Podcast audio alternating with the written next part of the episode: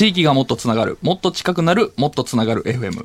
東京半蔵門ミュージックバードスタジオからセブ山と、天谷聡太が生放送でお送りしておりまはい、よろしくお願いします。ますここから週替わりの特集コーナーです。今週は埼玉県の南部に位置する人口34万人のベッドタウン越谷市で、ローカルテクノロジー、ストーリーを切り口に街の魅力を編集し届けているローカルストーリーメディア、越谷人の編集長の青野裕二さんをお迎えしております。青野さんよろしくお願いします。はい、こんばんは。えー、埼玉県越谷市の、はいえーローカルストーリーメディア、はい越谷人編集長をさせていただいております、はい青野と申します。はい、すごいラジオっぽく入ってきてくれまあちょっとしたね。今日はそのチューニングを、はい、してきましたんで。え ありがでもちょっと、ええあの、慣れてないから、ちょっと、あ 足元やばかったー、ですよ。ちょっと今ぐらついてましたね。はい。バ普通で、したね。普通でいいんですよ。青野さん、さっきの普通の打ち合わせの感じの方が良かったですよあ。わかりました。ちょっと通常モードに戻したいと思います。いや、すごい青野さん、あの、すごくね、あの、今ちょっと、ね、あの、ご結婚されてるんですか？みたいな、ちょっと聞いたんですけど、すごいいいパパだな、いい若いパパだなっていう感じが、すごいね、伝わってきてて、ね、こんな感じの人じゃないんですよ、普段はね。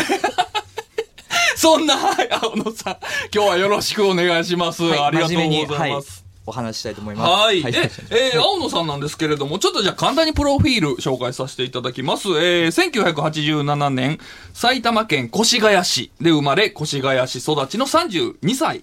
はい、えー、大学卒業後に、えー、広告会社やウェブメディアの編集者を、えー、または、えー、スピーチライターや PR など幅広い仕事を経験した後、2018年2月に、地元、越谷の街にまつわるストーリーを発掘、発信するメディアとして、越谷人を立ち上げたと。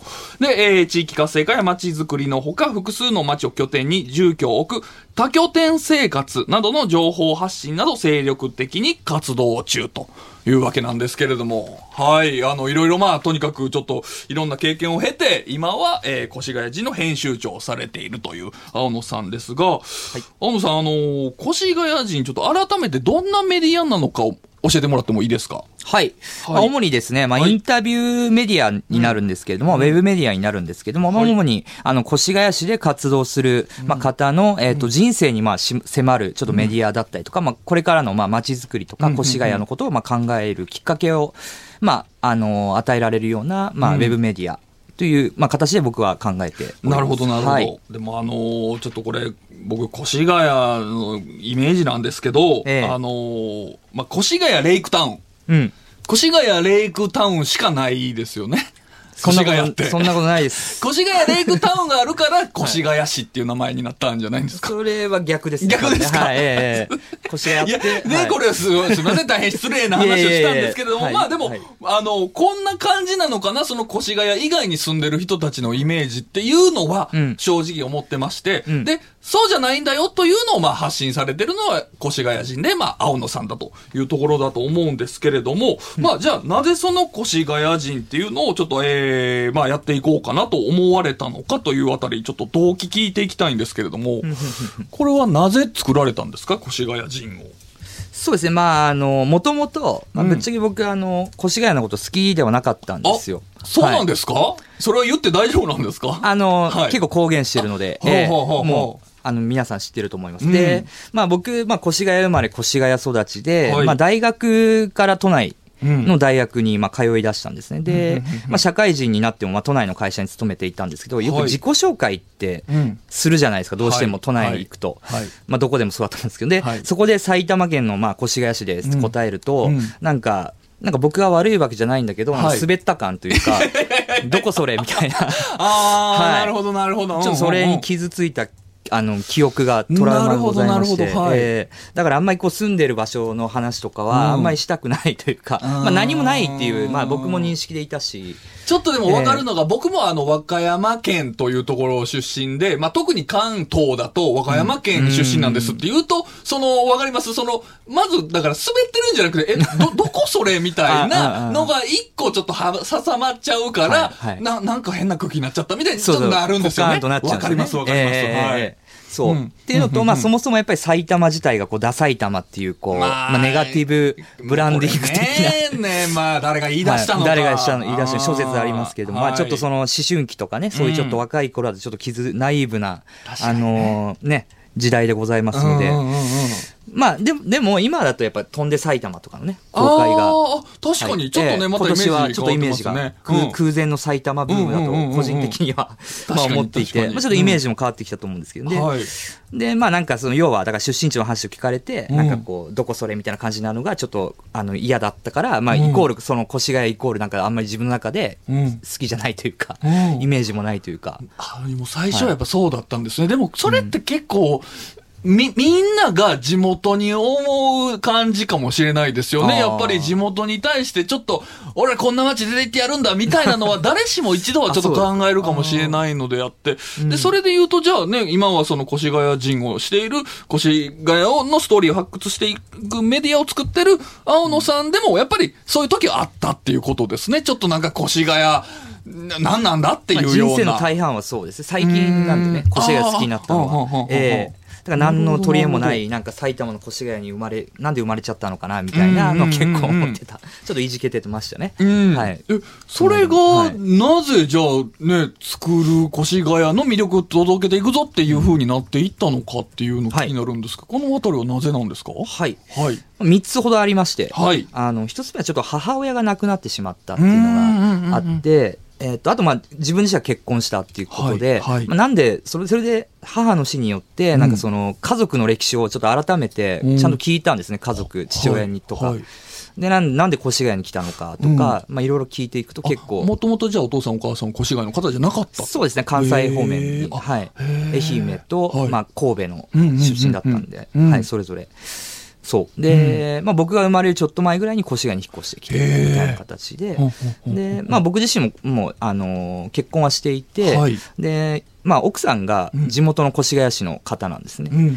で、まあちょっともう奥さんもは越谷大好きなんで、うん。あの、まあなんか僕もここに住もうかなって、まあちょっと決意したところ、まあタイミングが結構近かったんですね、その母の死と結婚で、地元についていろいろこう考えるきっかけが、まあそのタイミングではい。あったと。で、まあ地元をもっと知りたいとか、うん。まあ地元の人ともっとなんか繋がってみたいなと思って、うん。まあなんか純粋に話を聞いてみるっていう意味で、うん。まあちょっとインタビューメディアみたいなのを作っていこうと、まあいうのが、まあ一つですね。でまあ、まあ二つですかね。二理由二つで、であはいと越谷っていう街のイメージを変えたいなっていうイメージが個人的にありまして、まあさっき言ってたみたいに、ちょっと、まあと、と、京都はまた違うっていうようなイメージがあるところでっていうイメージを変えていきたい。もあるし、まはい。あちょっともうちょっとかっこよく見せたいなっていう、はいイメージがあって、うん結構サイトの作りとかもちょっとこう爽やかなんというか、うん。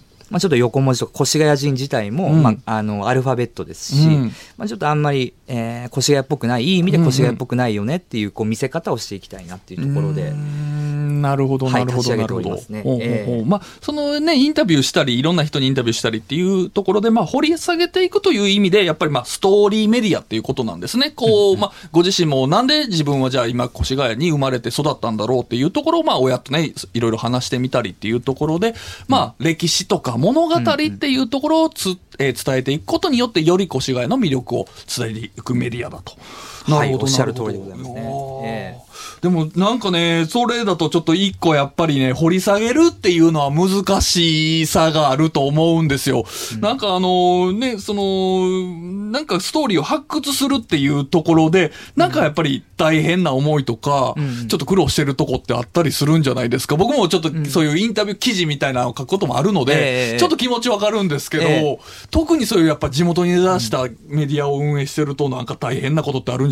ゃないですか。それがないですね、今のところ。あそうなんですか？やっぱり皆さん、そのじ、僕が地元の民っていうことをまず前提としてお話しすると、快く受け入れてくださる。やっぱり、まあ、その、なんか市民性というか、越谷市の人って結構こう優しいというか、あんまりこう、一元さんお断りみたいな感じはなくて、うん。うん。うん。こう、なんか結構オープンマインドな印象がありますね。なので、取材依頼させていただいて断られたことないですね。そうか。まあ、はいあの、よそ者ですよっていう感じじゃなくて、あの、同じね、地域に住んでいるみ、ね仲間ですよっていうところから入っていくから、そういう意味では、じゃあ、インタビューとかで苦労した部分はないと。そうですねそれはいいですね。確かに、確かになんか、インタビューするっていうところで、一個最初のハードルがなくなってるのは、素晴らしいですね。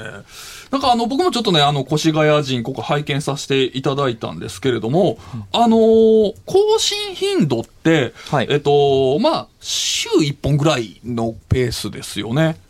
そうですね、あの、調子いい時は、はい。そ のはいはい上がっております。はい。これはやっぱりちょっとインタビュー記事ってなって、そういう、なんて言うんでしょう。ぼ、僕は、えー、僕もインターネットで記事書かせて、はいさせてもらったりもするんですけど、なんか、もっといっぱい更新したらいいのにっていうのを思うんですよ。うんなんか、こま、えっ、と、まあ、インタビュー記事ってやっぱり時間かかったりとかええ。掘り下げるっていうのを考えると、ボリュームになってしまって、こ労力かかるのわかるんですけど、なんかもっとちょっと短い情報、こういうおしお店できましたよみたいなのどんどん更新すればいいのに、その方がなんか、あそこに行ったらなんかニュースある情報あるからっていうので、どんどん見に来てくれる人増えるって思ってるんですけど、うん。うんうんなんかその、あんまり更新頻度を高くしてないのって理由はあったりするんですか？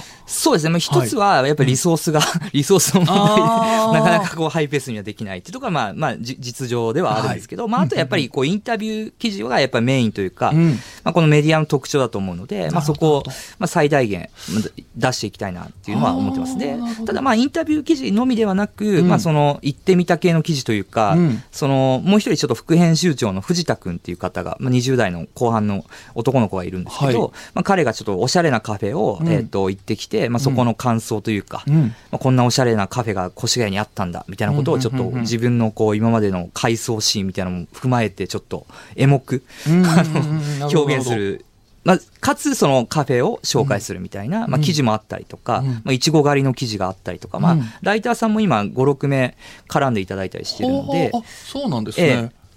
あ逆に言うとそれ、それだけなんですね。もっとたくさんいるわけじゃなくて、5、6人ぐらいで、えー運営を回していっている、そうですね。更新していってるメインメインとしてはまあ2名なんですけれども、はい。まあ、ちょっとライ外部外部というか、あのパート、パートナーのライターさんにもお手伝いいただいていると。なるほところもございますね。なんかその、えースタッフ、ね、関わってくださる方って、みんな越谷の方なんですか？ほぼ越谷ですね。うんまあ、あとは越谷周辺の埼玉市の方とか、うんまあ、川口市の方、うん。草加市の方うん。とか、まあ、まあ、ただ、もうほぼほぼもう越谷、オール越谷ですね。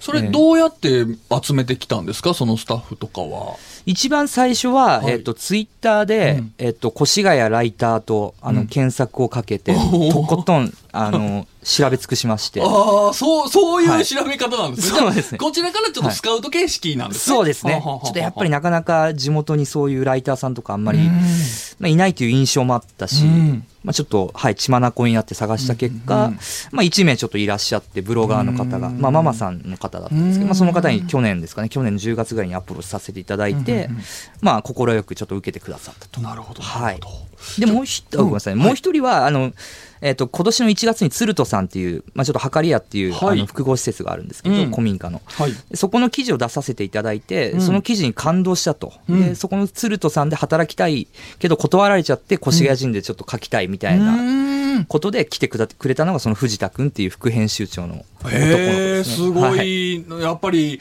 まあ、あの、過去結構ね、いろいろ、こう、フリーペーパーとかいろいろ作られてる方とか、こう、番組ゲストに来てくださったんですけど、やっぱりね、こう、活動してると、それに感銘を受けて、僕も関わりたいですっていう方が集まってくるっていうのがやっぱ多かったんですけど、まあ、越谷仁さんも、そういうのがあったんですね、そういうつながりっていう。そうですね。実際そういうことはやっぱりねあるんだなっていうのは記事の力は強いなっていうのが実感しましたね。するというのはね、大事だというところで、あの、まずじゃあスタッフのメンバーはそうやってこう集まってきたのは分かったんですけど、はい。逆にこのね、取材先、インタビューさせていただくところ、その、まあ、もっと言うと、ストーリーを掘り下げさせてもらうところって、うん。どうやって見つけてきてるんですか？まあ、取材先っていうのは。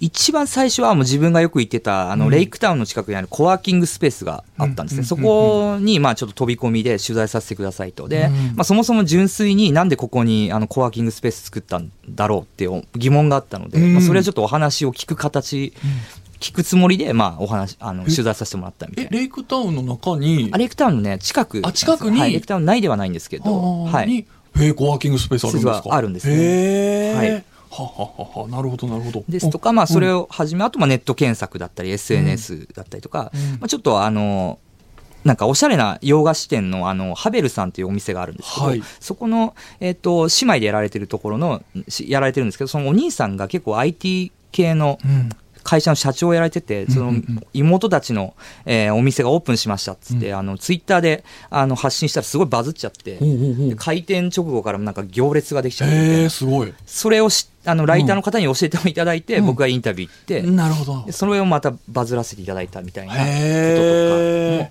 あったりしました。なんかその基準とか、なんかこう、こだわってる部分はあるんですか？その取材させていただくときに、その、あなんかこう、こだわってる部分っていうのは。そうですね。もう本当に自分が興味持ったとことか、うんまあ、あるいは最近だと、やっぱライターさんの方から、えっ、と、もうここ取材したいですと。はい。もう、したいからさせてくれという形で、うんだからもうみんなのこうパッションというか、うんまあ、そこを結構モチベーションに、モチベーションとか選定基準にしてますね。自分が取材したいかどうかう。んなるほど、なるほど。い、や、そのあたりの、まあね、メディアを運営していく時のね、こだわりとか、まあ、苦労話っていうのは、なんとなく僕もちょっとやっぱわかるので、ええそうですよねそうなんですよ。で、本当言うとこのあたりでね、その、儲かってるんですかってお金の話を聞きたいんですけれども、はいはいちょっと前半このあたりではい締めないといけないので、あの、アフタートークでこっそりね、ええはい、あの、聞かせてください。聞こえるか聞こえないかぐらいで、はい。というわけでですね、えー、越谷人編集長の青野裕二さんをお迎えしてお送りしております。で、前半はね、えー、そういう越谷人の、えー、どういうメディアなのかとか、えー、お話を聞いてきたんですけど、後半はじゃあ越谷の魅力とか、えー、最新情報、これからの越谷っていうようなところを後半お伺いしていってたいと思います。青野さん、後半もよろしくお願いします。はい、よろしくお願いします。お願いします。そしてですね、えー、まあ、メッセージテーマ、メールも募集しております。えー、この街変わったな。まあ、今回はね、越谷がテーマですので、あの、この街も変わったなというところで皆さんの地元の変化、えー、教えていただければと思います。えー、メッセージの、えー、宛先は、メールアドレスは、mtfm.musicbird.co.jp、mtfm.musicbird.co.jp、ツイッターのハッシュタグは番組名と同じもっとつながる FM、番組名と同じもっとつながる FM です。もっとつながるはひらがな、FM はローマ字でお願いします。メッセージはどこの放送局で聞いているかも書き添えていただけると嬉しいです。それでは、あなたのメッセージお待ちしております。地域がもっとつながる、もっと近くなる、もっとつながる FM、東京半蔵門ミュージックバードスタジオからセブ山と、天谷聡太が生放送でお送りしております。はい、えー今週は埼玉県の南部に位置する人口34万人のベッドタウン越谷市でローカル、テクノロジー、ストーリーを切り口に街の魅力を編集し続けているローカルストーリーメディア、越谷人の編集長の青野裕二さんをお迎えしております。青野さん、後半もよろしくお願いします。よろしくお願いします。はい。あ、セブ山さん、はい青野さん、えーはい早速メッセージ続々いただいております。ありがとうございますえー、ツイッターからいただきました。えー、まだらくタイヤさん。はいえー、好きな人の地元が越谷だったから、ほんのり甘いイメージ、青春。いいですね。いいですねあ、これ、青野さんのことかもしれないですね。あら、あらどんな誰かなでももう結婚しちゃいましたからね、青野さんもね。あら、甘酸っぱい。いいですね。そして、。モヒートさんから、はいえー、越谷を良くしたいっていう気持ちは地元の住民の人も一緒だから、取材にも心よく協力してくれるんだろうな、といただいてます。そうですよ、ねもう、本当に。冒頭に失礼なこと言ってすみませんでした、本当に。そんなことないですよ。あ、そしてですね、メールテーマ、えー今週のメッセージテーマ、この街も変わったなーで、えーメール続々いただいておりますあありがとう。ございます。えー広島県福山市レディオビンゴからラジオネームしらぽさん、ありがとうございますはありがとうご。ざいます。えー私の地元、福島県、あえー広島県福山市は、ん何もないとは言わせないがキャッチコピーになっています。えーそれを聞くたび、いや、なんもないやろと突っ込んでしまいそうになりますが、んえー今度福山城で誰でも行ける無料の音楽フェスが開催され、うん。なんと、豆腐ビーツや電気グルーヴの石野卓球さんらが出演されるそうなのです。豪華。すげえ、無料ですよ。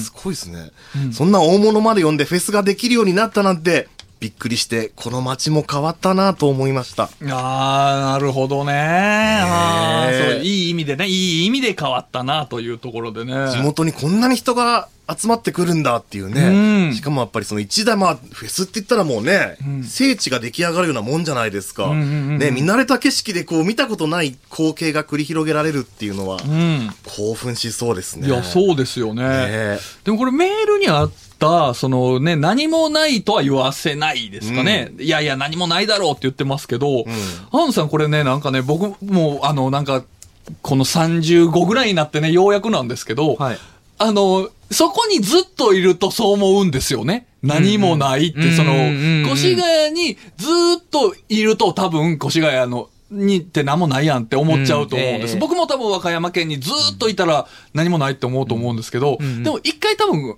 ちょっとその、まあ、東京に出たりとか、他の他府県に行って、そこで生活して、で、今度戻ってきた時に、あれ？って今まで見えてなかったもの見えるんですよね。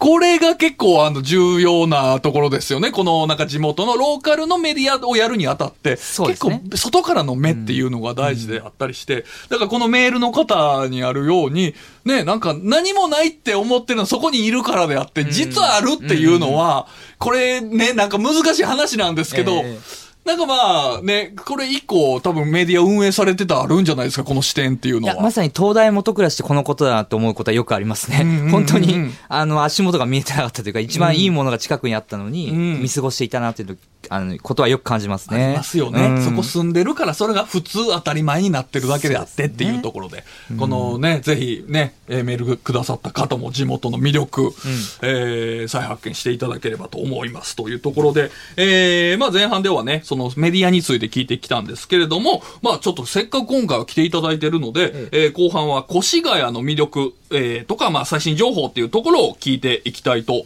思います。で、えーっとですね、今回、天谷さん、取材に行ってきてくれたんですよね。そうなんです。はい実はですね、うん青野さんに案内していただいて、越谷の街実際にいろいろ歩いてみまして、はい。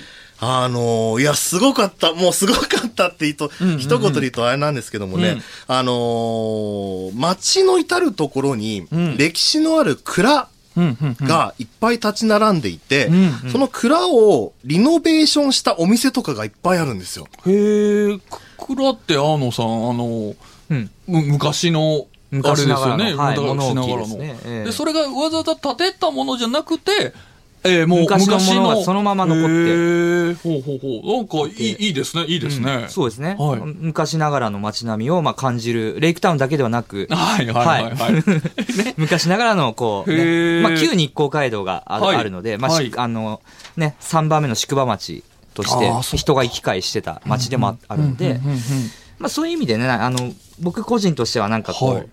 まあ、都内都会でもなく、えっとど田舎でもない、うん。なんかちょうどいい暮らしのできるこうミドルシティと僕は名付けているんミですけどドルシティ、、はいいですね。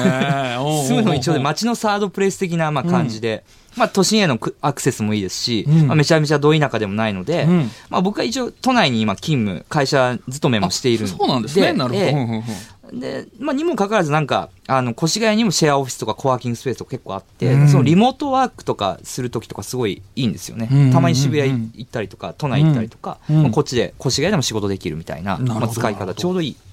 はあ、距離感いいですね。そういう意味では本当す、住みやすいというか。へそうですね。え。ちょっとでも先お話にあった蔵、すごい気になるんですけど、うんうんなんか、それをね、なんかこう観光名所みたいにするっていうのもなんか面白そうですけど、なんかそういうのあったりするんですか、そうですね、代表的な、まあ、蔵もあるんですけど、まあはい。蔵とか、またお屋敷、うんなんか、うんうんうん。あのーもう120年ぐらいの歴史のある、うん。えっ、と、お旧大野邸と呼んでいたんですけど、はい。そこが今、あの、古民家複合施設の計り屋として、え、何ですか？古民家複合施設、はい、うんうん。ございまして、はい。なんかカフェ、まあ、くあのーリノベーションしたんですね、古民家を。ああ、なるほど。はい。そこにカフェとか、雑貨店、まあ、えっ、と、ギャラリーショップとか、うんフレンチレストランとか、あ、うん。まあ入っていて、で、まあ、はいはいはい某ちょっと、あの、情報バラエティとか、全国ネットの情報バラエティが、えっと、いらっしゃって、そこを特集してくださってみたいな。はい。あ、そうなんだ。はあ、じゃあその、ちょっとふ、ちらっとね、先ほど写真見せてもらいましたけど、古民家複合施設っていうと、まあ、なんか、もっと現、その、ショッピングモールみたいなのをパッてこうイメージしたんですけど、ショッピングモールがちょっとなんか、昔っぽくなってるのかなと思ったんですけど、もうはい本当に古民家を生かしたショッピングモールっていうので、まあ、そうですねもう外見は本当に古民家ですね。そうですね。本当にお屋敷、だだっ広いお屋敷を。はい。そこにじゃあ、いろんなお店が入ってるという感じで。そうですねどんなお店が入ってるんですか？まあ例えば、あの、ミネットさんという、あの、キッシュの、フレンチキッシュのお店があって、ええそういう古民家とか蔵のな中に、そうですね。えー、キッシュのお店キッシュが入ってる。のお店があって、そこはすごい行列がもうできちゃって、すぐ売り切れちゃうんうんうんううん。ところあって、そこもやっぱ2階がカフェになっていて、1階でまあそのキッシュを売られてるんですけど、うん。まあ、2階のあのお座敷みたいなところで食べれたりとか、昔の生活をちょっと味わえるみたいなね、タイムスリップ感も味わえると。はい。え、そこにもストーリーとかあるんですか？そこのストーリーがまたすごくてですね、はい。その、いい質問ですね。ありがとうございます。ははい。そこの、もともとそのお屋敷はもう取り壊される予定だったんですけれども、おうおうおうまあ3年ぐらい前ですかね。まあそうか、古民家、昔の建物だから、はい。でそこをまあ大手不動産会社さん、まあ、越谷にある地場の不動産大手の不動産会社さんなんですけど、うんまあ、そこがもう取り壊してこう分譲住宅にしようと、うん。まあ、していたんですけどそこにちょっとあの地元のその建築家の方とかうん。が、料理人の方がちょっと待ったをかけて、そこを取り壊すのはもうもったいないともう二度とこれは作れない。その価値を知っているんで、えーまあ、そのそこを最大限に生かしてちょっとクリエイティブな場所にしていきたいみたいな、あの思いがあってあのこの不動産会社の、えー社長にじ直談判をしに行ったとそのお二話。人が。はい、はい。はい。でそのやっぱり地場の会社だったので理解がある社長さんで、ん。えー、とじゃあまあ分かったということで、えー、と分譲地にするのはやめて分譲住宅にするのはやめて、えー、と計り屋に、していこうみたいな形になったと。すごい何か、連ドラのような、そうですね奇跡の連続が、はい、ねえ TBS でなんか、連ドラにされそうな、そうですね。日曜夜9時にやりそうな、すごいですね。本当にじゃあそれ実話ですもんね。えーそれもあの越谷寺に載ってますので、あはい、いいですねストーリーとして載ってますので、えいいなあはあ、なるほど、なるほど。そんな、まあ、じゃあ、いろいろこういう、まあ、蔵とか古民家っていうのを活かしながら街づくりをしているところに、天谷さんが取材に行ってきて、で、どうでしたか、天谷さん、その俺は見てみて。あのね、本当にこう、なんか京都に行ったみたいな、い本当に趣のあへる、ー。こう、蔵の町っていう感じの、本当にちょっと、江戸時代にタイムスリップしたような、すごい雰囲気のある建物のある一角が、こう、町の一角にドンってこう、いきなり登場してるような感じなんですよ。だからもうちょっとその、入り口の門をくぐっただけで、ちょっと本当に別世界に飛んだような感じ。へえ。で、しかもすごいそのもう柱とかもちょっといい感じにこう黒、なんて黒みが、渋みが出てきて、渋い感じの蔵の中を開けると、キッシュが、キッシュのいい匂いがしてきたりとあかーそうですね、すごい昔と今と日本と外国とかいろいろミックスされて、うわ、なんかこんなとこ初めて来たっていう、すごい妙な興奮に包まれる感じで、すっごい楽しかったですね。さすがですね、ありがとうございます。はいへえ。なんか、なんかおすすめのスポットとかあるんですか？なんか。どうなんですか？天谷さん、青野さん。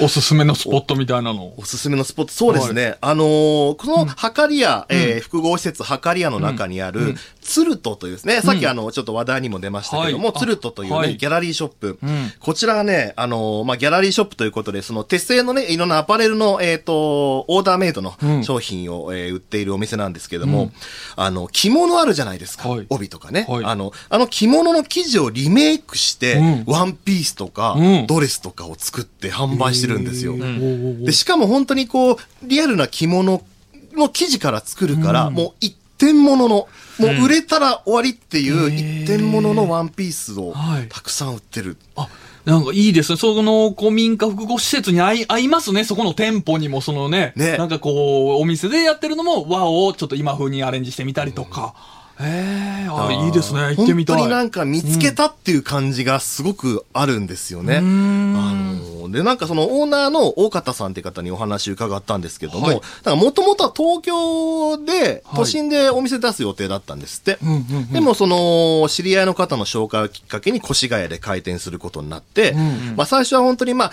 まあこう、越谷ってあんまファッションってイメージがないから、まあそういうとこで出したら逆に目立つかな、みたいな。くらいの気持ちでまあ始めたらしいんですけども、はいまあ実際やってみたらものすごい人のつながりができていくと。うん。まずそのお店をこうね、あの、蔵だったところを改装してお店にしていくわけですけど、うんそのお店の改修を担当する、まあ、職人さんたちですね。はい職人さん同士が、なんと結婚してしまうと。へえ、はいはいはい。ストーリーじゃないですか、これ。ストーリー満載でございます。ストーリー満載いきなりお店が人を結んじゃうってすごいですよね。うんうんうんで、しかもその結婚披露宴を、はいその蔵を改装したお店の中でう、わ。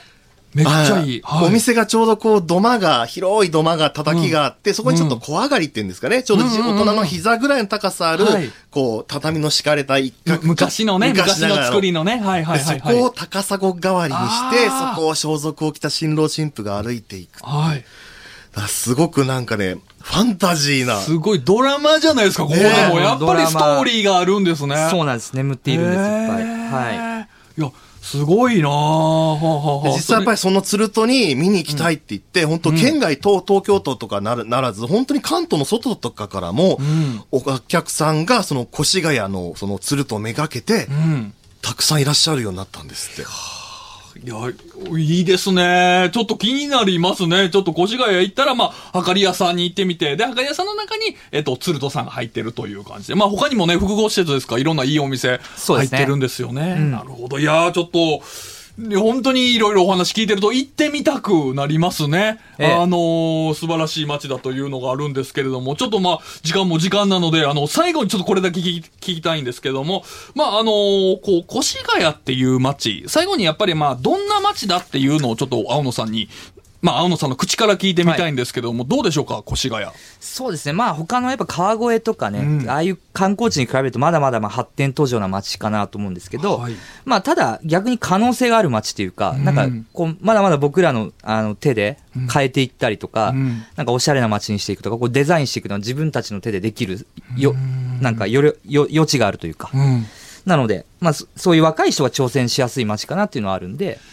ええもっともっと自分らでやっていきたいなってはい、変えていきたいなって思ってますね。いやー、いいですね、はちょっとこれからの越谷っていうのを見ていきたいですし、えーはい。越谷人の方でもね、やっぱそういうのを常にストーリー、えーこれからも繋がっていってるっていう状況ですもんね。ストーリーを作っっていくと、これから。うんはい。それをじゃあちょっと今後ね、えーいろいろ注目して拝見させていただければと思います。えーそんなわけで本日は越谷のローカルストーリーメディア、越谷人編集長の青野さんをお迎えしました。本日はどうもありがとうございました。ありがとうございました。